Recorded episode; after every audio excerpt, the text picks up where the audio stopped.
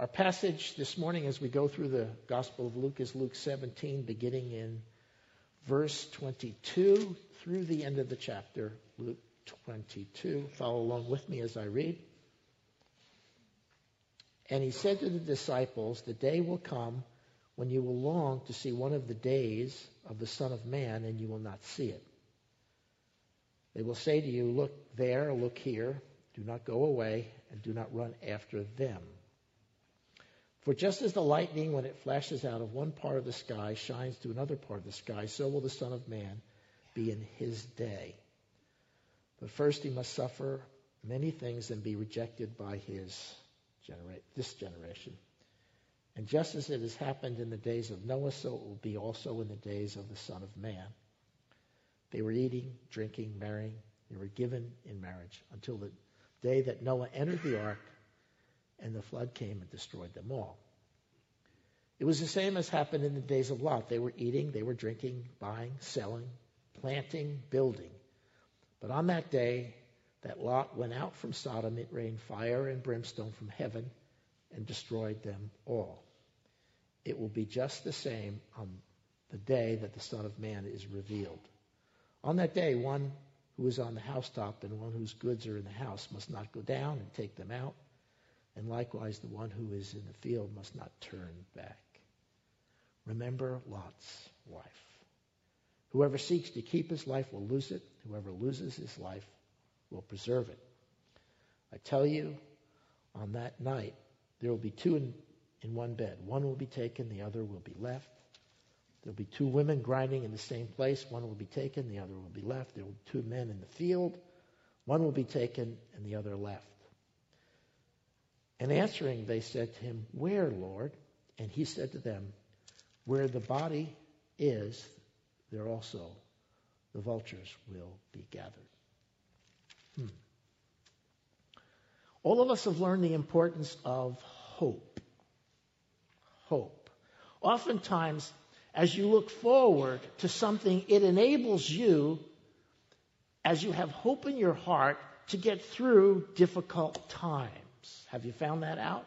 Sometimes, as you have a difficult week, perhaps at work, or something's going on in your life, but if you have something to look forward to, say at the end of the week, maybe a nice weekend getaway, or, or maybe you're going to be going uh, fishing or surfing or some other thing, it helps you kind of get through that which you're facing.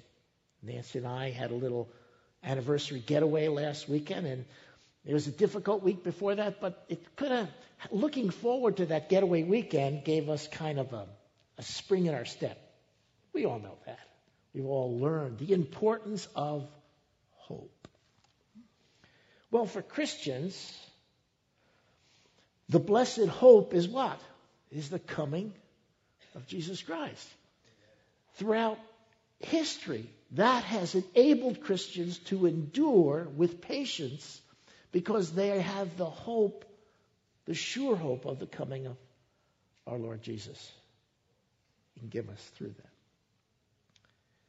Now, in our passage, Jesus begins to talk about that day.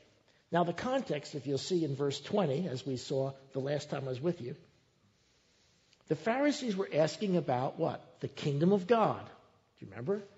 And then he talked about that the kingdom of God is in their midst. And we, we talked about that implication.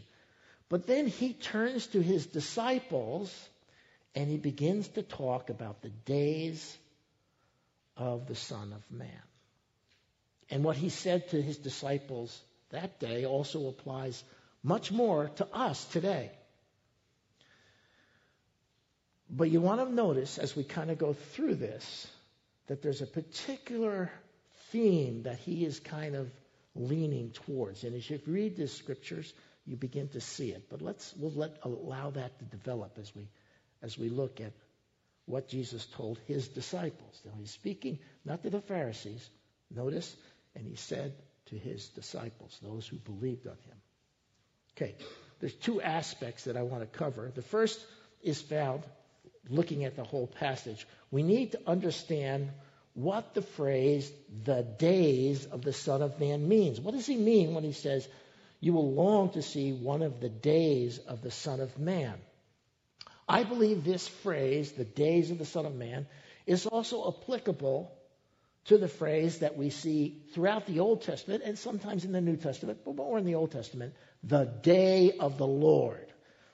Scriptures speak throughout the New, Old Testament, the Hebrew Scriptures, and the New Testament, the day of the Lord. Now, what does the day of the Lord mean? It's the same as what is Jesus is talking about here.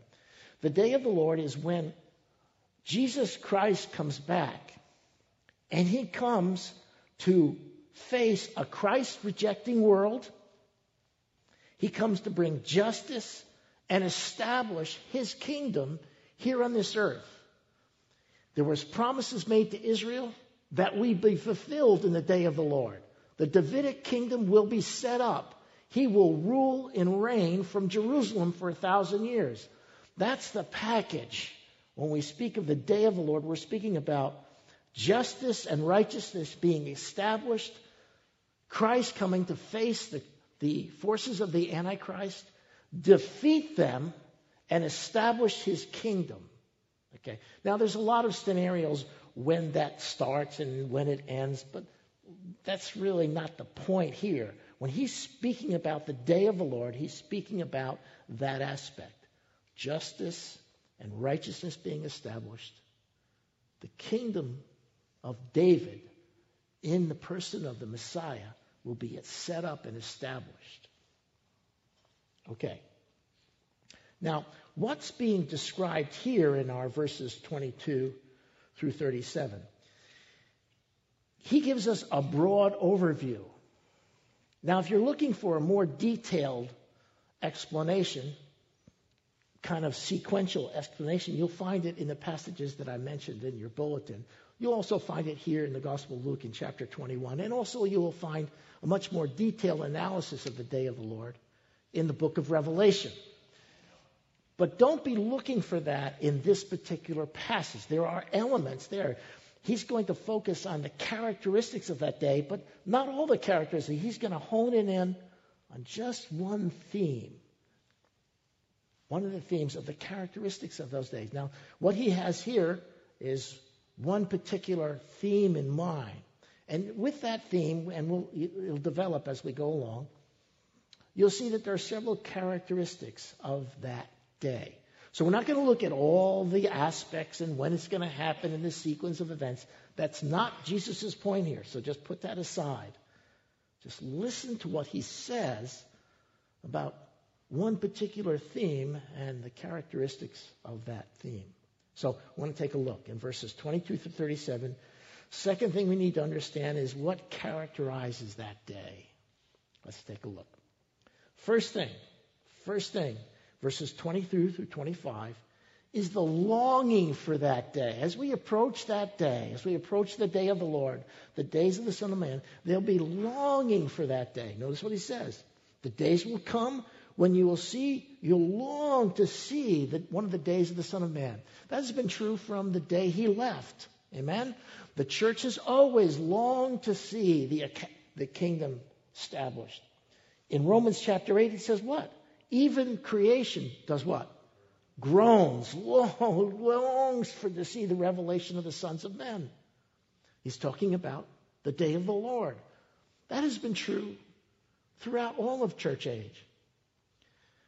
Uh, as we view the uh, the collapse of morale here in our country, as we see people moving further and further away from true godliness, our heart breaks and grieves for that which we see, and we long for it to take place. Lord, when? When are you going to come? When are you going to establish justice? When are you going to apply your righteousness to the things here on this earth? When are the promises that we see in the Bible going to be fulfilled?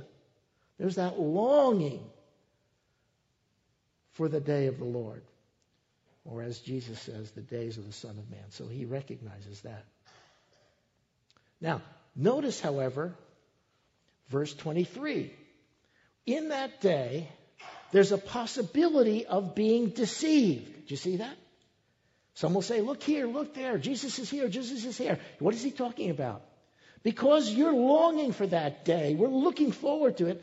Oftentimes, throughout history, it's been proved to be true, that people intentionally or unintentionally have said things about that day, that it's here, and people have been what?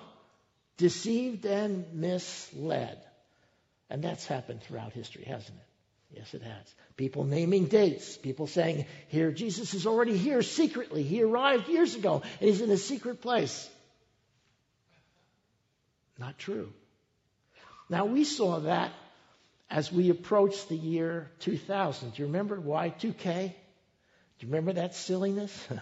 Do you remember as, as we got closer and closer to January 2000, it was intensified, and even some major Christian figures were really, we're, you know, there's going to be riots in the streets, and get your guns and your ammo and your food because we're going down. Do you remember that?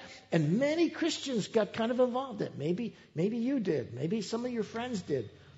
Have big barrels of oatmeal and rice and all that silliness. You see, there's a potential there. So Jesus, Jesus warns us. Warns us. Uh, there's a possibility that longing will cause us to be deceived or at least misled.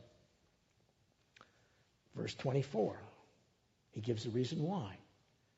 Why we shouldn't follow along with all that possible deceptions. For, verse 24, for just as the lightning when it flashes from one part of the sky to the other.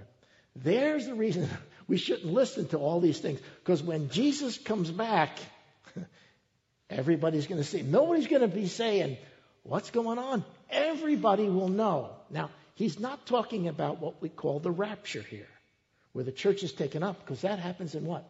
A twinkling of an eye. It just happens. Boom. We're gone. We're out of here. He's talking about the day that Christ comes down literally and puts his feet on the Mount of Olives, like it says, and he comes to fight the forces of the Antichrist in the valley of Jezreel. He's talking about that day. When that happens, everybody, everybody will know what's happening. Now, there is a clue, however. If you're here if you're here during that time, and I don't plan to be here, if you're here, Daniel chapter 12, verse 11, you might want to write that down, gives us a clue. He says, When you see the abomination of desolation, what is that? That is when the Antichrist enters in to the rebuilt Jerusalem temple, declares himself as God, and some say even erects a statue of himself to be worshiped as God, when that happens, when you see the abomination of desolation, the Antichrist enters into the rebuilt Jewish Jerusalem, there'll be 1,290 days. and it's coming down. Now, I don't plan to be here, but if you're there, watch out. If you see him do that, there'll be 1,290 days, and then Christ comes. Now, notice verse 25. And verse 25 is specifically for the people of Jesus' day. Notice what he says. But first he must suffer. Who's it? Christ must suffer. So he, now there was a lot of pressure on Jesus from his disciples and his believers. Are you going to establish the kingdom now? And he's telling them, ain't going to happen now. Ain't going to happen now. This first coming, it's not going down. He's got to suffer and be rejected by the people. So the first aspect of what Jesus is talking about, of the characteristics of that day. They'll be longing for him to come, but they'll have some parts to that. The next thing he says, next element of what characterizes that day, is there's parallels. There's two parallels to that day. Now, the reason Jesus turns to the Hebrew scriptures is because people, as he describes what he's going to say, will begin to say, Oh, come on. Nothing like that ever happened before. What are you talking about? How is that going to happen? And Jesus said, Oh, really? Well, here, come on. Let's look at the scriptures. Two parallels. The first parallel is found in verses 26 through 27, which is what? The days of Noah. The days of Noah. Now, 2 Peter chapter 2, verse 5 calls Noah a what? a preacher of righteousness. Now, if you look in Genesis chapter 6, which is this story is found, you think, well, it doesn't say too much about that. But you can imagine what was happening. Noah's building this rather large boat. And he's starting to collect some animals. And his neighbors come along and say, kind of with a, you know, Noah, what in heaven's name are you doing? You're building a boat miles from the ocean. What is the deal? And what's with the animals, kid?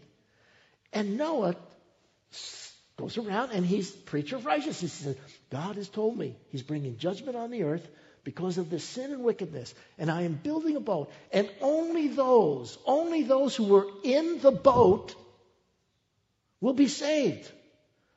Now, Noah was a good guy, and so his neighbors thought, oh, you know, and they didn't get on him really.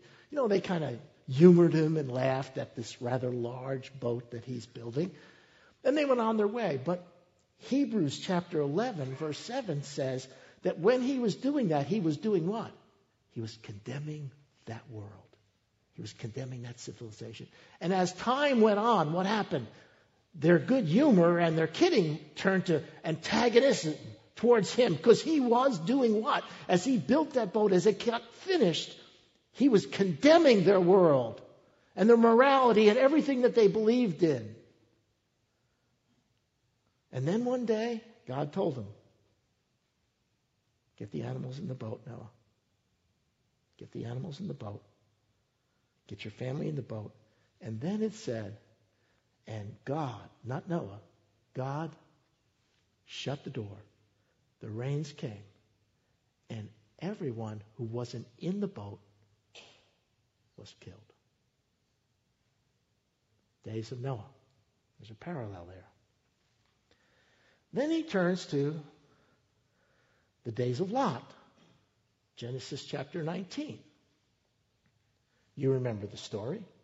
Once again, Peter, in his writing in his second epistle, picks up the words of Jesus and he calls Lot a righteous man who was grieved so by the sin of Sodom and Gomorrah. I think Peter is being very generous with Lot because if you read chapter 19, you can see that Lot has some hesitation. He had to be pulled out of that place. But nevertheless, he was there and he came away. Now, remember, he went to his two sons in law and said, Hey guys, God's going to judge this place. And they looked at him as if he was what? Jesting. And so the only people that left Sodom and Gomorrah that morning were Lot, his wife, and his two daughters. And when they left the city, when they exited the city, fire and brimstone fell on, on both those cities, and everybody in those cities was killed. Remember those two events. So Jesus is using these from the Hebrew scriptures so that people don't say, oh, get out of here. What are you talking about? Now, did you notice the two similarities between the parallels? Did you notice? First, what does it say? Verse 27 they were eating and drinking, marrying and being given in marriage until the day Noah entered the ark. And then verses, um, verse 28, the days of Lot, they were planting, building, buying, selling. None of those things are wrong. But what's the point there? They were all focused on the the things of this physical world. There was no, there was no spiritual implication there. The, the, everything was about what they were doing in that day. You know, buying and selling. Nothing, no sinful there. But it, what it was is, and the point that Jesus is making is their, their society, their morality had completely collapsed. Completely collapsed. And they were continuing on as if there's no problem. What's the problem? Oh, well, whatever. We're just continuing on. And the second similarity is they ignored the warnings. Noah told them. He told him. And it took a long time to, for him and his sons to build that rather large ark. It took a long time. And he was telling him over and over again over and over again. Come on, come on, help me. Repent. Come and join me. Help me build this ark. Because judgment of God is coming. But only him and his family got in the ark with the animals. And everyone else ignored the warnings. And they were killed. And the same thing with Lot. He warned them. He talked to his son in law and probably several others. Get out of the city, get out of the city. They paid no attention. And as soon as his family was out of the city, fire and brimstone came down. And Jesus says, just as it happened in the days of Noah, just as it happened in the days of Lot, so it will happen in the days of the Son of Man. Wow. There's parallels to that day. Then the third aspect is the danger in that day. The danger in that day. As we approach the days of the sons of man, there's a danger for believers. What is it? The key is in verse 32. Do you notice that? Remember Lot's wife. Well, why remember Lot's wife? What's so special about her? Well, you remember. Remember the story? Genesis 19. She turned and looked. She took a peek. And she was turned to what? A pillar of salt. Now, wait a minute. Just when I first read that, well, I says, what's the deal? It wasn't in the peeking. It was where her heart was. She was looking back and longing for that which she had left. You see, ethnically, economically, socially, and morally, that where was where her heart was. She didn't want to leave. She left at the insistence of her husband. Now, Lot had to be dragged out, but he knew that was wrong, and he pulled away from it. But she was longing for it. And what Jesus is telling us is that there's a danger that will cause us to compromise who we are and what we are because of the love of the world and the care for the riches of this world. Jesus gives us the principle in verse 33 whoever seeks his life will lose it. Whoever loses his life will save it. That's why he says in verse 31 don't bother about your stuff. Don't worry about your stuff. Now, the question that Jesus would ask us from this passage is how committed are we to the things of this world? Where's our importance? Where's our emphasis? Because there's a danger that the cares of this world and the love of riches would cause us to compromise our Christian faith as we come upon these days. Now, the book of Second Peter, as I've quoted, has some interesting things to say about that day. Perhaps Peter was listening to Jesus. I know he was. And so he refers to this, this event. But in 2 Peter chapter 3, let me read something to you. 2 Peter 3, verses 3 and 4. Peter writes, Knowing this, first of all, that in the last days mockers will come with their mocking, and will say, following after their own lusts, Where is the promise of his coming? For ever since the fathers fell asleep, all things continue just as it was from creation. That's the spirit of the age, okay? why do you guys keep talking about the second coming of Christ? Oh, it's everything's just going to continue as it always has since the beginning of creation. There's no second coming. Come on, get a life. When we start talking about the second coming of Christ, they look at us as if we're talking and we have lobsters crawling out of our ears. What are you guys crazy? Don't waste your life. Don't give yourself to this false idea of the second coming of Christ. Live in this world, enjoy the things of this world. And they said the same thing to Noah.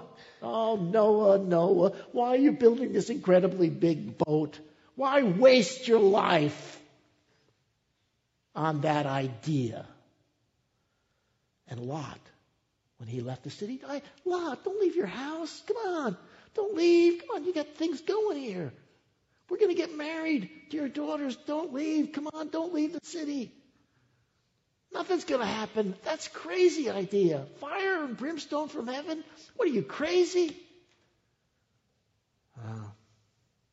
And those voices speak to us today. They speak as clearly as I. the second coming of Christ. Oh, come on. You really don't believe that, do you? Yes, we do. Yes, we do. So there's that danger. The world will call us away from our commitment to the second coming of Christ and call us away to compromise that which we know to be true and to look back with longing at the things of this world. Finally, in verses 34 through 37, we have the results of that day. Notice what it says. And that night there'll be two in a bed, one will be taken, one will be left. Two women grinding, one will be taken, the other left. Two men working in the field, one will be taken, one will be left. And then the cryptic saying of Jesus, when they ask him, where are those people being taken? He says, where the body is, there's the vultures are gathered. Uh, I don't like that. What does that mean? Well, some would say, and at first reading, he's talking about the rapture. He's talking about the rapture. You know, uh, somebody's in bed, but only one will be taken. You know, Christian, the, the non-believer will be left. Two people will be working in the field. One, one taken, he's a Christian, or she's a Christian. The other one left. It's a non-believer. Mm, I don't I don't like that interpretation. I hope I don't upset you. Uh, and the reason I like an interpretation, I, I have problems with 50 50 of the rapture. Why? Well, Jesus says what? Wide is the way that leads to destruction. And what? Many, many there goes. But what? Narrow is the way, and what? Few that go. Plus, I don't like the vulture thing. That, that, uh, you know, going with Jesus, being with vultures. I, I, you know why? Because you know what vultures do? They eat dead things. Mm, I don't like that. Well, what's uh, what's uh, the other main idea of what's being said here? It's talking about the terrible loss of life. The terrible loss of life on that day. You say, well, where do you get that? Well, I'm glad you asked me because I'm going to tell you. Revelation chapter 6. Revelation chapter 6, verse 8. Talking about the fourth seal. And it says, one fourth of the earth will be killed with a sword, with famine, pestilence, and wild beasts. Now, I'm not a great mathematician, so let's look at it this way. There's right now there's six billion people on the earth, right? But let's say there's just four billion. Just, just I know there's six, but this is easy for me. Okay, one fourth of the world's population would be killed. Okay, that means after that there'll be only what? Three billion, because one fourth, you know, one. Okay, so three billion. Okay. Then you go to Revelation chapter nine, verse 15, and we have the sixth trumpet, and the angels release, they kill a third of mankind. Now there was three billion left, and the third would be what? One more billion. So what do you got? Two billion left. So between those two, just those two events, half the world's population is killed. And that's what we see here 50 50. Wow. And then that fits in with the whole vulture thing. that seems to work a little bit better for me, at least for me. The results of that day two I, terrible loss of life. Terrible loss of life. Those who were alive on the planet that day. Okay. Well, you're saying, well, Neil, you told us uh, there was a major thought and a theme. Did you see the theme that Jesus is driving home? He hasn't talked about all the, you know, I, here's the problem with Christians. When they think about that day, they think about being with Jesus and all the happy, wonderful things and being in heaven, and, and all those are true, but that's not what Jesus is talking about to his disciples that day. What is he talking about? The horror of the day of the Lord. Why is he telling us? Two reasons. First, 1 Thessalonians 5 9 tells us, one, that if we're in Christ Jesus, we will not experience the wrath of God. So, what is he telling us? He's telling us get in the boat, get in the boat, get in the boat now, get out of the city now. That's what he's saying. You better make sure you're in the boat because everybody who wasn't in the boat or everybody who was in the city they perished. Get in the boat now. Accept Christ now. Live for Jesus now. And the second reason he said this is found in 1 Peter 3:15 where it says that we should be able to give an answer to everyone for the what? The hope that is in us. the hope that's in us. And what is the hope? The hope of the blessed coming, the hope of Jesus. We need to be thinking about all of our friends, our family members, our neighbors who were not in the boat. They're not in the boat yet. They're still in the city. And our emphasis should be first for us to get in the boat, and second, to realize the terrible consequences of that day and have a heart for the lost and have a heart for those who are not in the boat, who are still living in the city. Because when that day comes, we'll be rejoicing with Jesus. But many, many not, will not and will face the very wrath of God. And that's what Jesus is saying to his disciples on that day. And that's what he's saying to me and to Calvary Chapel Mission Viejo in this passage.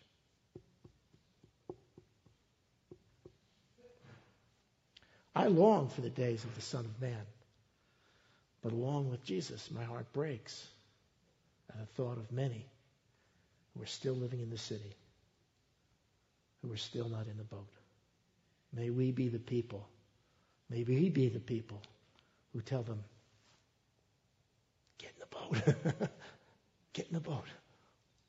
There's no salvation other than if you're in the boat. Amen? Father, thank you for this word that you're speaking to us personally here. May the power and the love of Jesus so impact us with this message that we might help many of our friends, our family members, our neighbors our missions folks all around the world to tell the people the days of the Son of Man are coming. We need to get out of the city. We need to get out of that boat. Get into the boat, we pray. In Jesus' name. Amen. Please stand with me this morning. There'll be an opportunity this morning as we close our service if we can pray for you for whatever is going on. Perhaps you have medical emergency, you need prayer, or something going on in your life where it's just time, you need, you know, I need prayer for maybe a job situation or whatever it is. Uh, there'll be men, some ladies up front. We can pray for you, please. Come forward. Now, I would be remiss as your pastor if I didn't say this morning to you personally, I'm speaking to you personally, are you in the boat? Are you in the boat? Do you have Christ? Do you know for sure that if the day of the Lord were to come, you would find yourself with God's people rather than experiencing the wrath of God? that's not true for you, if you've never opened your life to Christ, God has brought you today here to hear this message because it's not a message of fire and brimstone. Not at all. It's a message of His love for you. He tells us these things to warn us. Now, if I was walking around with something hanging out of my nose or a little bit of breakfast on our mustache, would you just let me continue on through the whole service and everybody thinking, what's that sticking out of Pastor Neil's nose? Would you do that? No. If you were my friend, you would do what? You'd tell me. So Jesus tells us, you're not in the boat, pal. You need to get in the boat, not to condemn us, but to what?